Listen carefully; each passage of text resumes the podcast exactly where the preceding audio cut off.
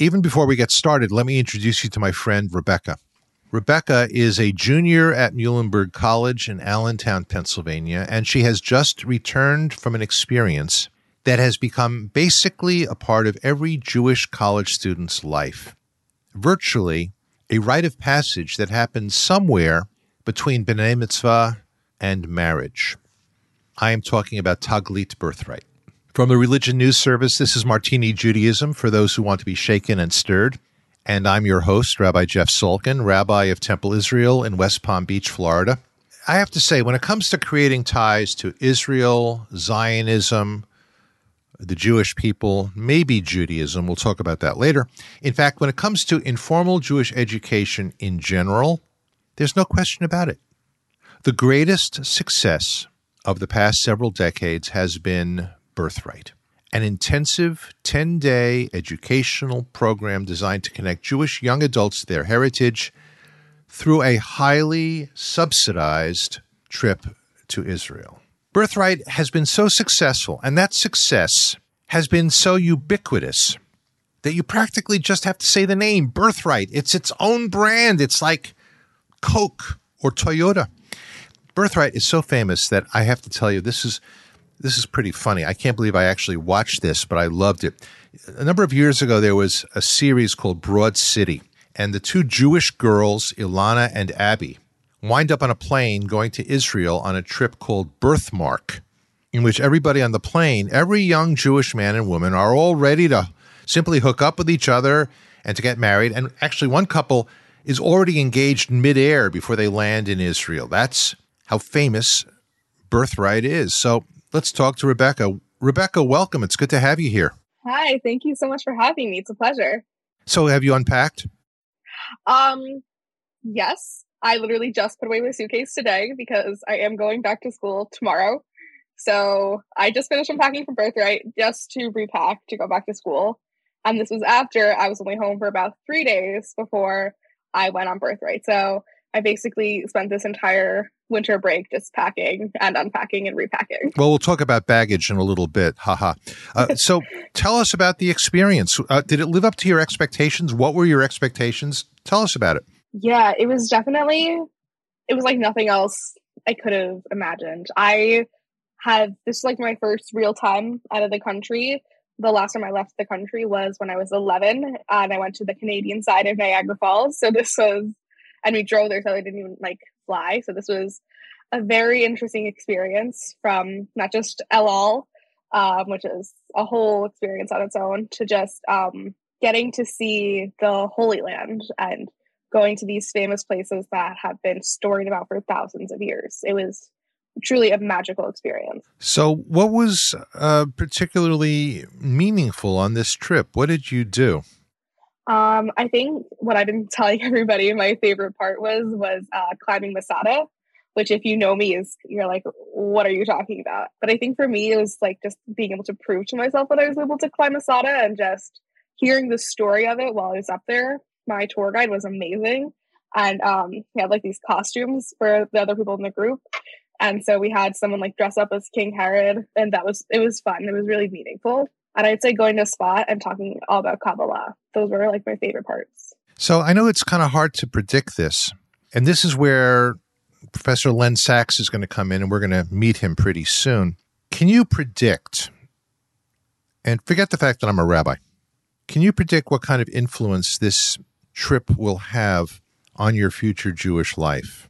Oh gosh, I I don't even know. I mean, I I also work at Muhlenberg Hillel as a student worker, so I would say that I was pretty involved with that sect of my life to begin with. But I would like always hear from like the Israel chair and just international students from Israel or just people that have been on other trips, just how magical it was going to be. Like we, like I heard from like my Israel fellow who actually was one of the leaders of the group, and just nothing can prepare you for what it was. I think moments like what it really hit me was when I was just looked down at the street that we were walking on to just see how worn down those cobblestones were from thousands of years of people just walking over them and just knowing that their feet had been where mine were. I don't even know how it's going to impact me because it's just, I'm still processing it. Of course, and it's still very fresh. Let me ask you a, a harder question because we're going to drill down on this. Obviously, you are an aware young person. Obviously, you read the news, you listen to the news. What impact did the political situation in Israel, which is unfolding almost on an hourly basis, have on your experience here? Was it talked about? Did people on the trip talk about it? Any pushback, any tension? Yeah, so I think we managed to say, for the most part, relatively political free, um, which as a poli sci or political science major, that was shocking, especially if you know me. We really got to it when we were like in the major cities, and once our Israelis joined us, the time that it was the clearest on our trip was we went to uh, a program called Kuchinate, which is a program that has that supports Eritrean women refugees, and it's like an art studio. And we had a conversation about um, what it's like to be a refugee in Israel, especially an Eritrean Ethiopian refugee. And the Israelis started having this whole conversation with a person who was the translator for the Eritrean uh, women, and it was just a lot of pushback. And all of us, we were all just, all of the students, all just looking at it like, Wait, what is happening? We don't understand because they're all like speaking Hebrew really, really fast, and they're like, um, this is a bit over our head. But they're talking about how there's so many different sides to immigration in Israel, and how the school system works, especially for immigrants. And I think that was like the time we got the most political on our trip. Interesting. How many students went on your trip? We only had 33. It was relatively small. It was between uh, Muhlenberg and Temple University in Philly. Sounds great. What else do you want our listeners to hear about your trip? Oh gosh, I don't even know. Um, just it was a magical time. I hopefully have created lifelong friends. I just it was some it was really like nothing can prepare you if you've never been. And it was I'll treasure it always if nothing else, because I have I bought a ring in spots that I now wear all the time. And I also I got some little coloring uh not coloring books, uh little picture books for my little baby cousin, whose uh, dad, when he went to Israel when he was younger, bought me uh books in Hebrew, and then I bought for his kids. And that was just a really full circle moment that made me kind of emotional that I was really happy to do. And I got to give them to them and they were very excited. Very cool. Very cool. Very, very happy that you could do that. Yeah. Okay. You're free to hang out if you'd like to, or if you got things to do, we understand. Yeah, but I got to go pack and I got to go grocery shopping because I leave by this time tomorrow. So, all right. Well, Rebecca, thanks for being with us. Thank you so much for having me. It was a pleasure. Thanks. Shalom. Bye. Shalom. Bye.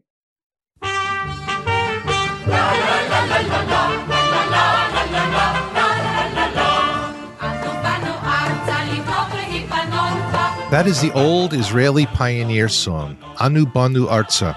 We have come to the land to build it and to be rebuilt by it. That was always the meaning of Zionism that a people, the Jewish people, would come home to its ancestral land, reclaim it, rebuild it, and in the process, be rebuilt by it. The people would be rebuilt, but not only the people itself, but the individual persons who make up the people. The idea of Israel and the land of Israel has the power to build each Jew.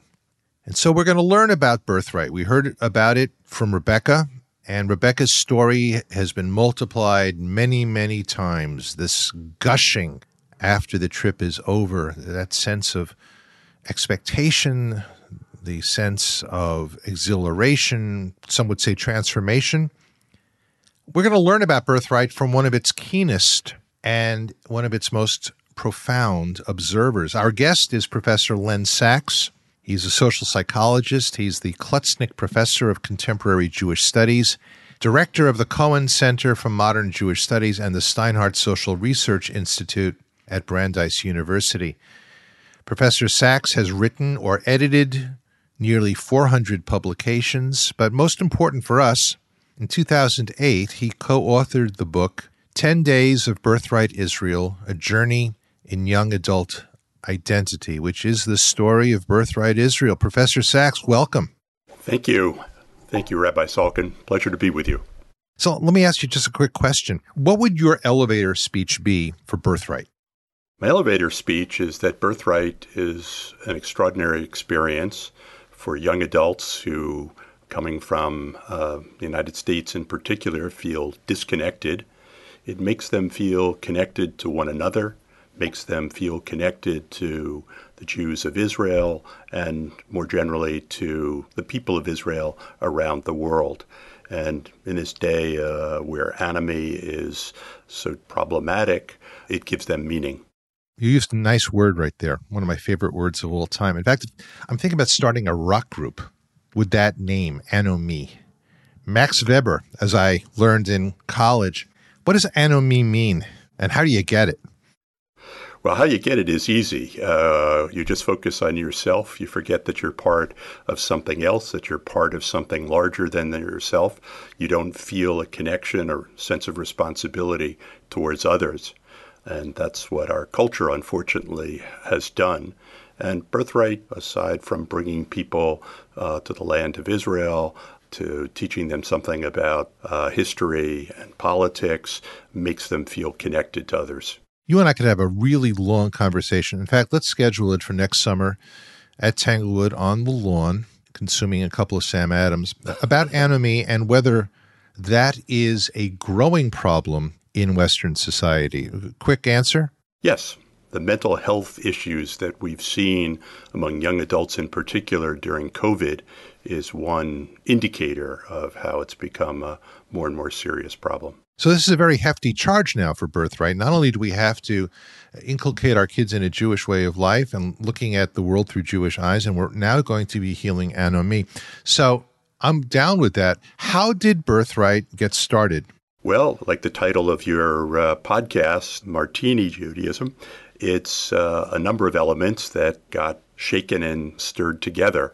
The original idea came from a politician and close uh, confidant uh, of Prime Minister Rabin, Yossi Beilin. It was given legs. It was given educational philosophy by some wonderful educators Professor Barry Chazan and Dr. Shimshon Shoshani, uh, an Israeli educator. And then it was given, if you will, fuel by two philanthropists, uh, Charles Bronfman and Michael Steinhardt, who made it happen. Uh, and it began in, in 1999. You mentioned Yossi Beilin. This is really interesting to me because one of the criticisms that I keep on hearing from some of my friends about Birthright is that they feel, I don't know where they get this idea, and after the break, we're going to have to talk about this. They feel that there's a sort of center right cast to Birthright, that that's the shading, that's the flavor. But Yossi is was a guy of the left, wasn't he? Right. He he is a guy of the left. He was a guy of the left, and will be uh, for uh, forever. You know, his original idea was that Israel uh, and the diasporans should stop thinking about Israel as uh, the home of their poor cousins.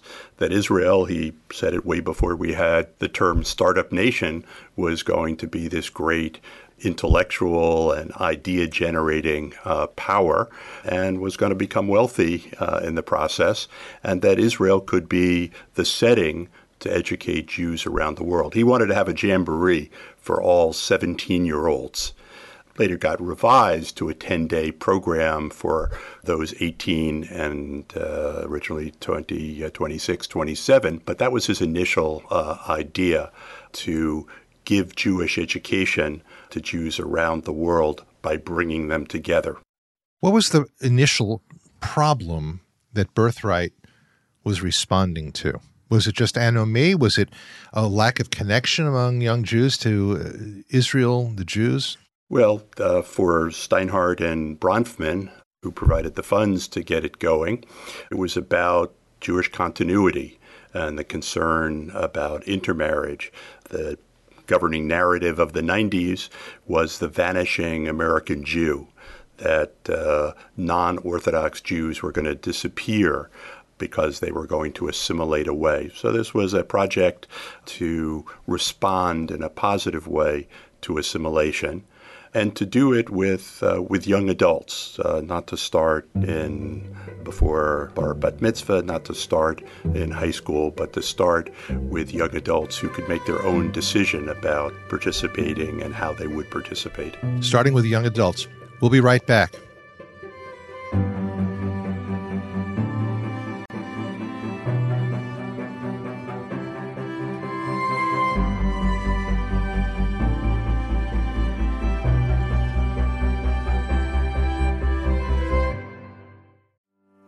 I'm Paul Brandeis Rauschenbusch. This week on The State of Belief, I felt like if anyone was going to be speaking up, it was going to have to be somebody like me. Faithful conversations around sexual orientation and gender identity in Texas with Auburn Peterson of Another Story. Also, getting ready for the 2024 vote with Adam Friedman, organizing an election strategist at Interfaith Alliance. The State of Belief, where religion and democracy meet. Distributed by Religion News Service Podcasts and available on your favorite podcast app.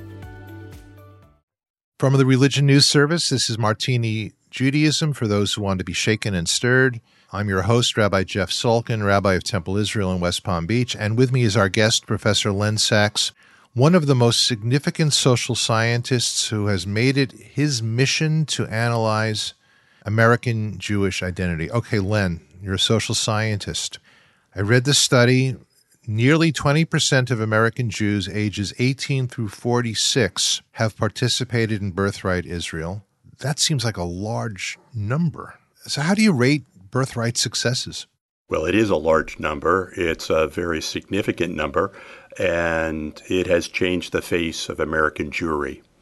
That it has served primarily the millennial generation up to this point and for a generation that was expected not to be involved in their Jewish identity, they're involved. And they're involved in some ways uh, more significantly than their parents, and in some cases, even their, uh, their grandparents.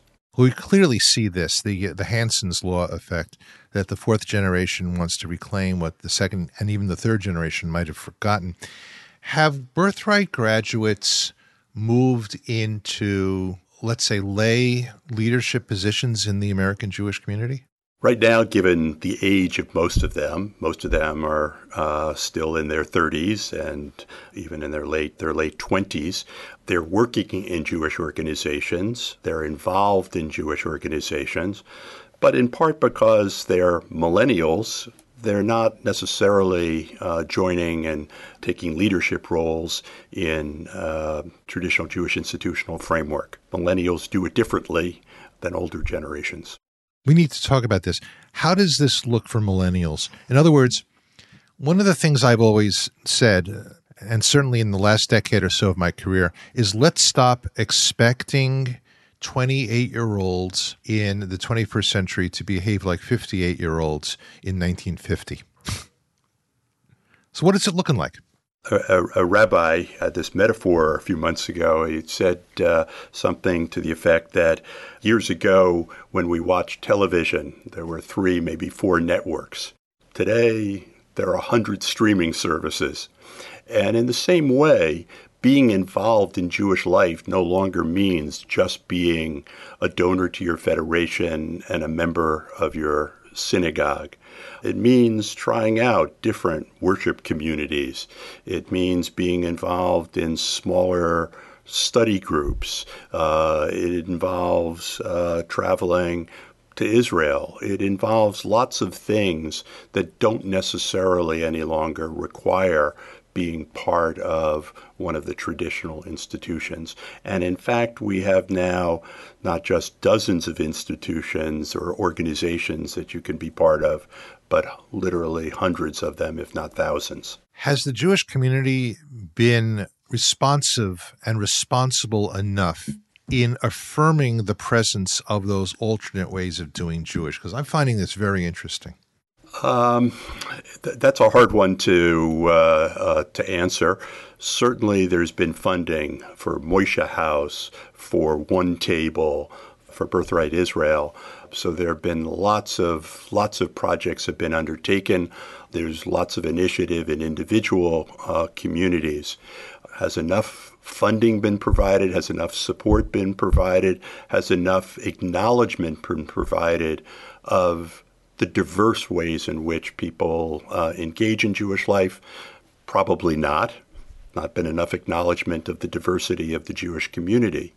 But hopefully we're moving in that direction and hopefully the the millennial generation the birthright generation if you will uh, will now be in a position to take leadership roles and be leaders in different ways than their parents and grandparents you know len you and i are basically the same age i think you're a little bit older than i am I will have been a rabbi for 43 years. And if there is anything that defines the way my rabbinate has looked like, it is the way that American Jews and the American Jewish community, American Jewish leadership, and my colleagues have viewed the I word, which is intermarriage. And we know that the birthright trip is associated with a sizable increase in the chances of in marriage of Jews marrying Jews. That's that's correct, yes? That's correct. So I'm going to just drill down a little bit because I need to learn some more here. The goal of Jews marrying Jews, that stated goal in some corners of the non Orthodox Jewish community, has itself become controversial. I, I, wouldn't frame it that way. I don't think the goal is for Jews to marry Jews. The goal is uh, for Jews to be engaged in Jewish life. Maybe easier to marry a, another Jew for that to happen, but that doesn't have to be uh, the goal. What's particularly interesting about uh, birthright is not just the finding about in, in marriage, but the fact that uh, a third or so of the participants are the offspring of intermarried parents, or we'd like to say one Jewish parent uh, families. And these individuals who, prior to the birthright era, won't attribute it only to birthright, were unlikely to be, as adults, Jews and be involved in Jewish life. The extraordinary outcome of birthright is that these individuals, the product of uh, one Jewish parent uh, families, are engaging in Jewish life. They're engaging in a connection with and and nurturing their connection to the Jewish people, uh, both in their home countries, but as well Israel and around the world. Are we seeing the metrics on this that would that would prove that? Because I'm finding that fascinating and really hopeful. Absolutely.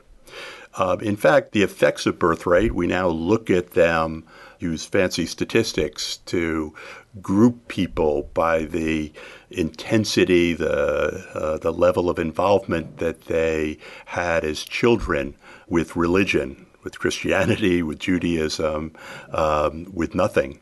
And the biggest effects of birthright are on the people who had the least involvement with Jewish education, with Jewish life as children. The effects of birthright are significant for all of the groups, even for those who've had day school educations. It increases their level of, uh, of connection and, and involvement.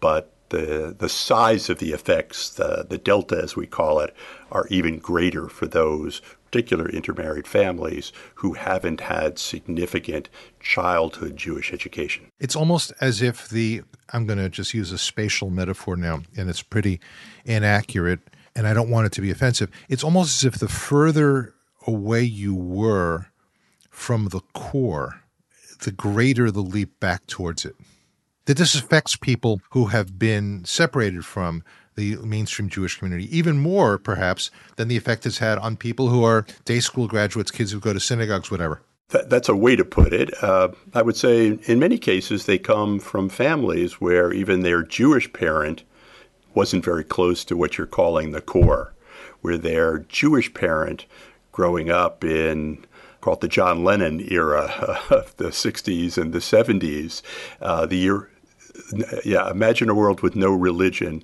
uh, no borders, um, where universalism was uh, was celebrated and, and sung about.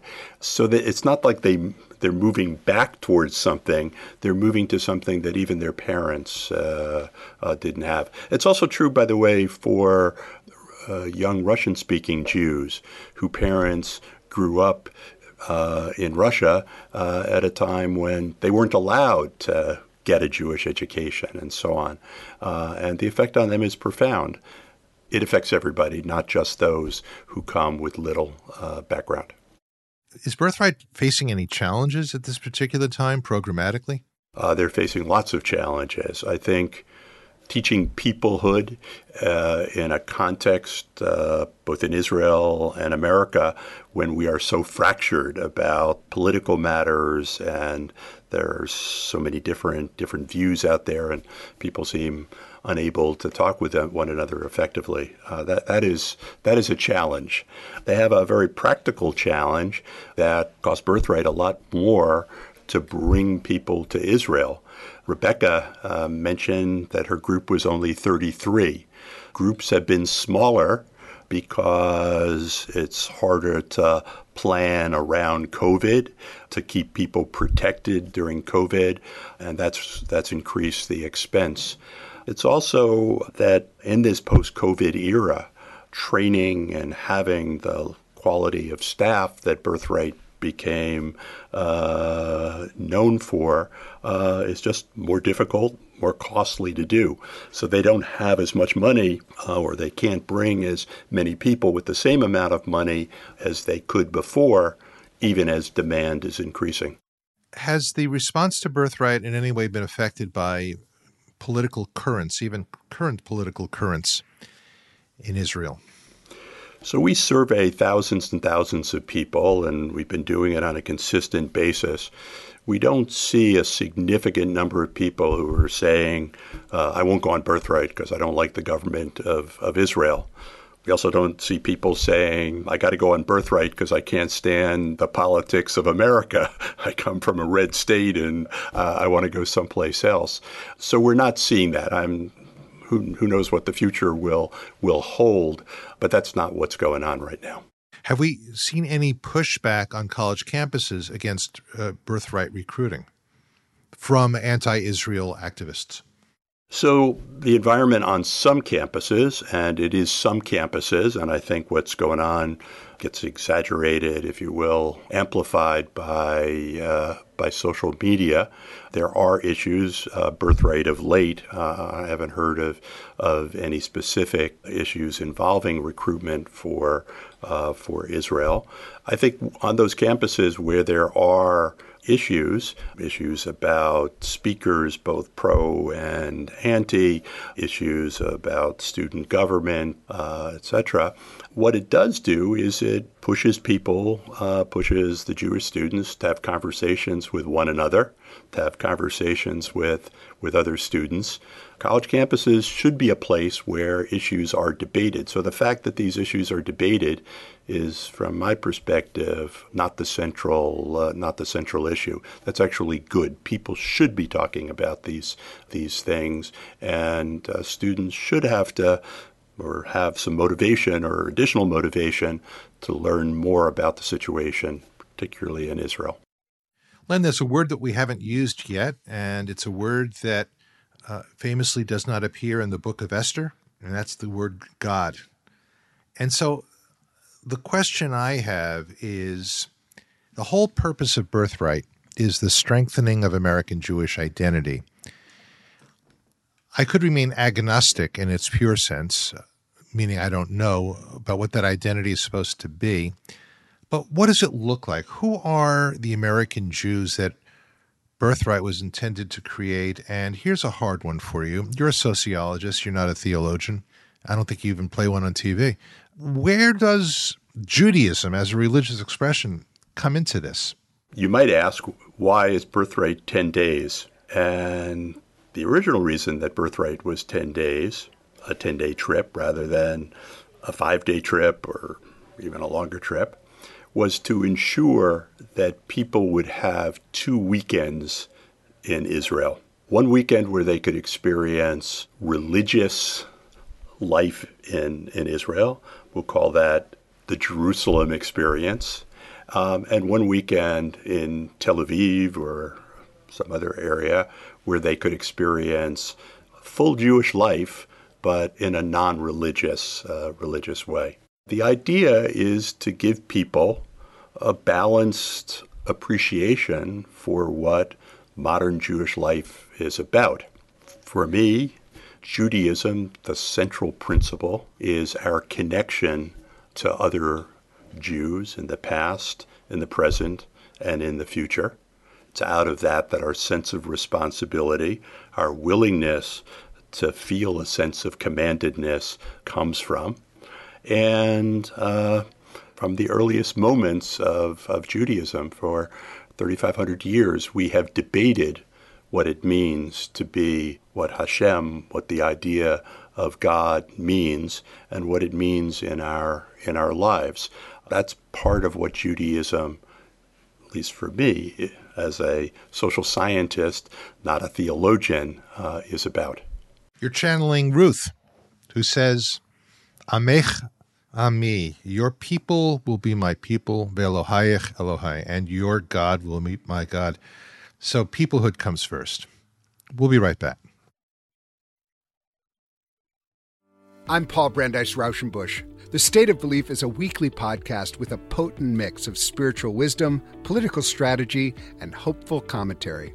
In a series of inspiring conversations celebrating our diversity and bringing us together to, in the words of the great James Baldwin, achieve our country.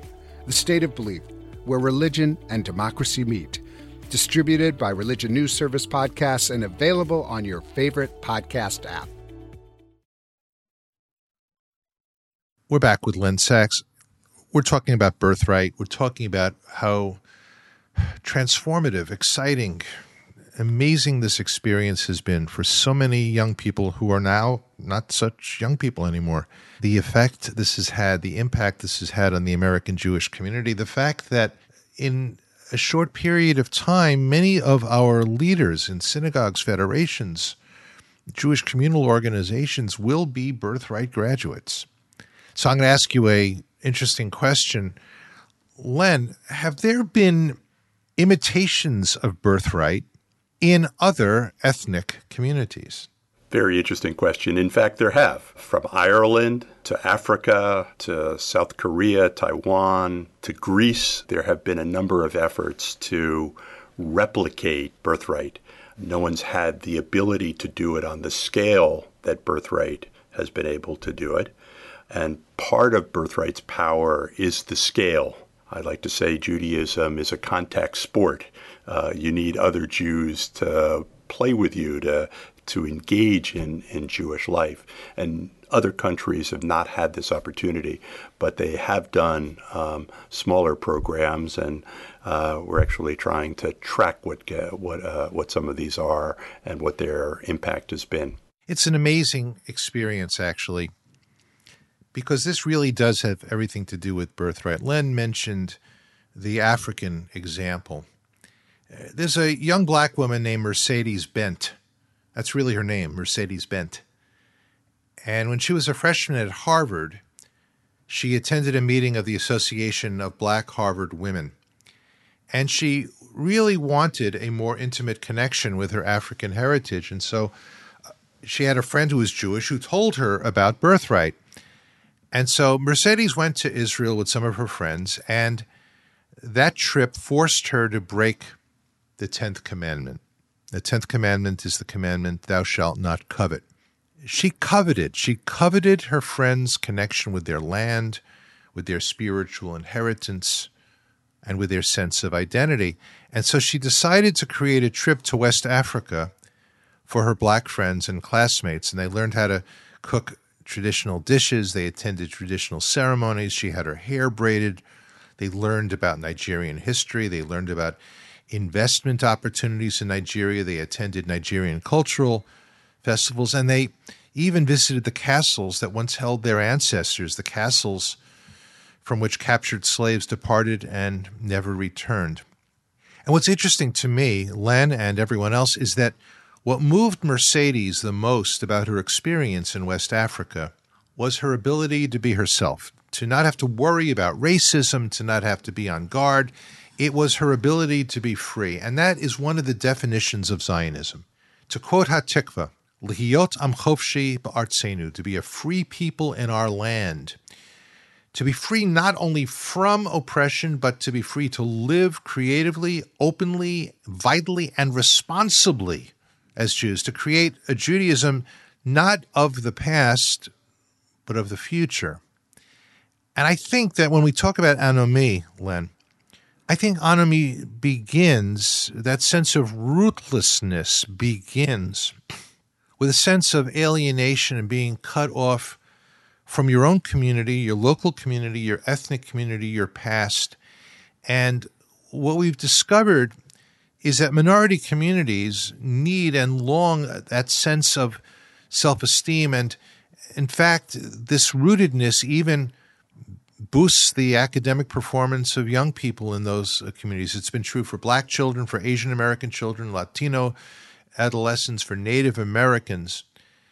It's really a makor chaim. It really is a source of of life. And Mercedes wrote in the New York Times, I would love to see a philanthropist or foundation fund educational trips to Ghana, Nigeria, and other African countries for black young adults from other parts of the diaspora. You see, the story about this West African birthright, as it were, trip, teaches us something that I think most Jews don't really understand. And I want to bring it home.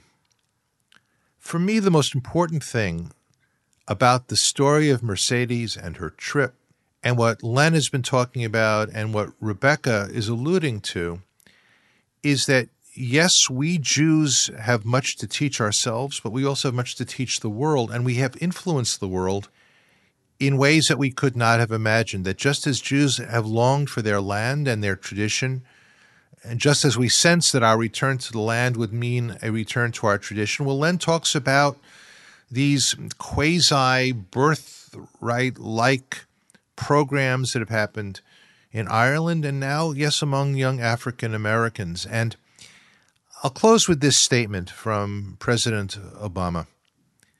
He was reminiscing about a camp counselor he had when he was in sixth grade, and the camp counselor was Jewish.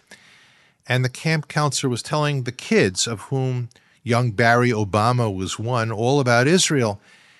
And at that moment, President Obama understood the opportunity that exists. And here I quote When people return to their land and excavate their best traditions and their best selves.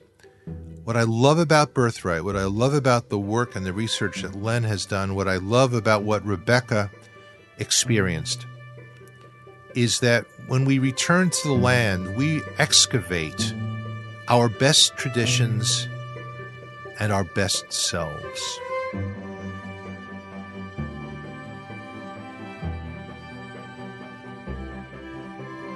This has been Rabbi Jeff Salkin of Temple Israel in West Palm Beach, Florida. And this has been Martini Judaism for those who want to be shaken and stirred, which is the podcast. And again, I am grateful to our friend, Professor Len Saxe. And I'm also really grateful that Rebecca could be with us as well. Thank you, Rabbi Salkin. Uh, really an interesting and important discussion. Thank you. I invite you all to follow my regular column of the same name, Martini Judaism, on Religion News Service, religionnews.com. It appears several times a week. I have no unpublished thoughts.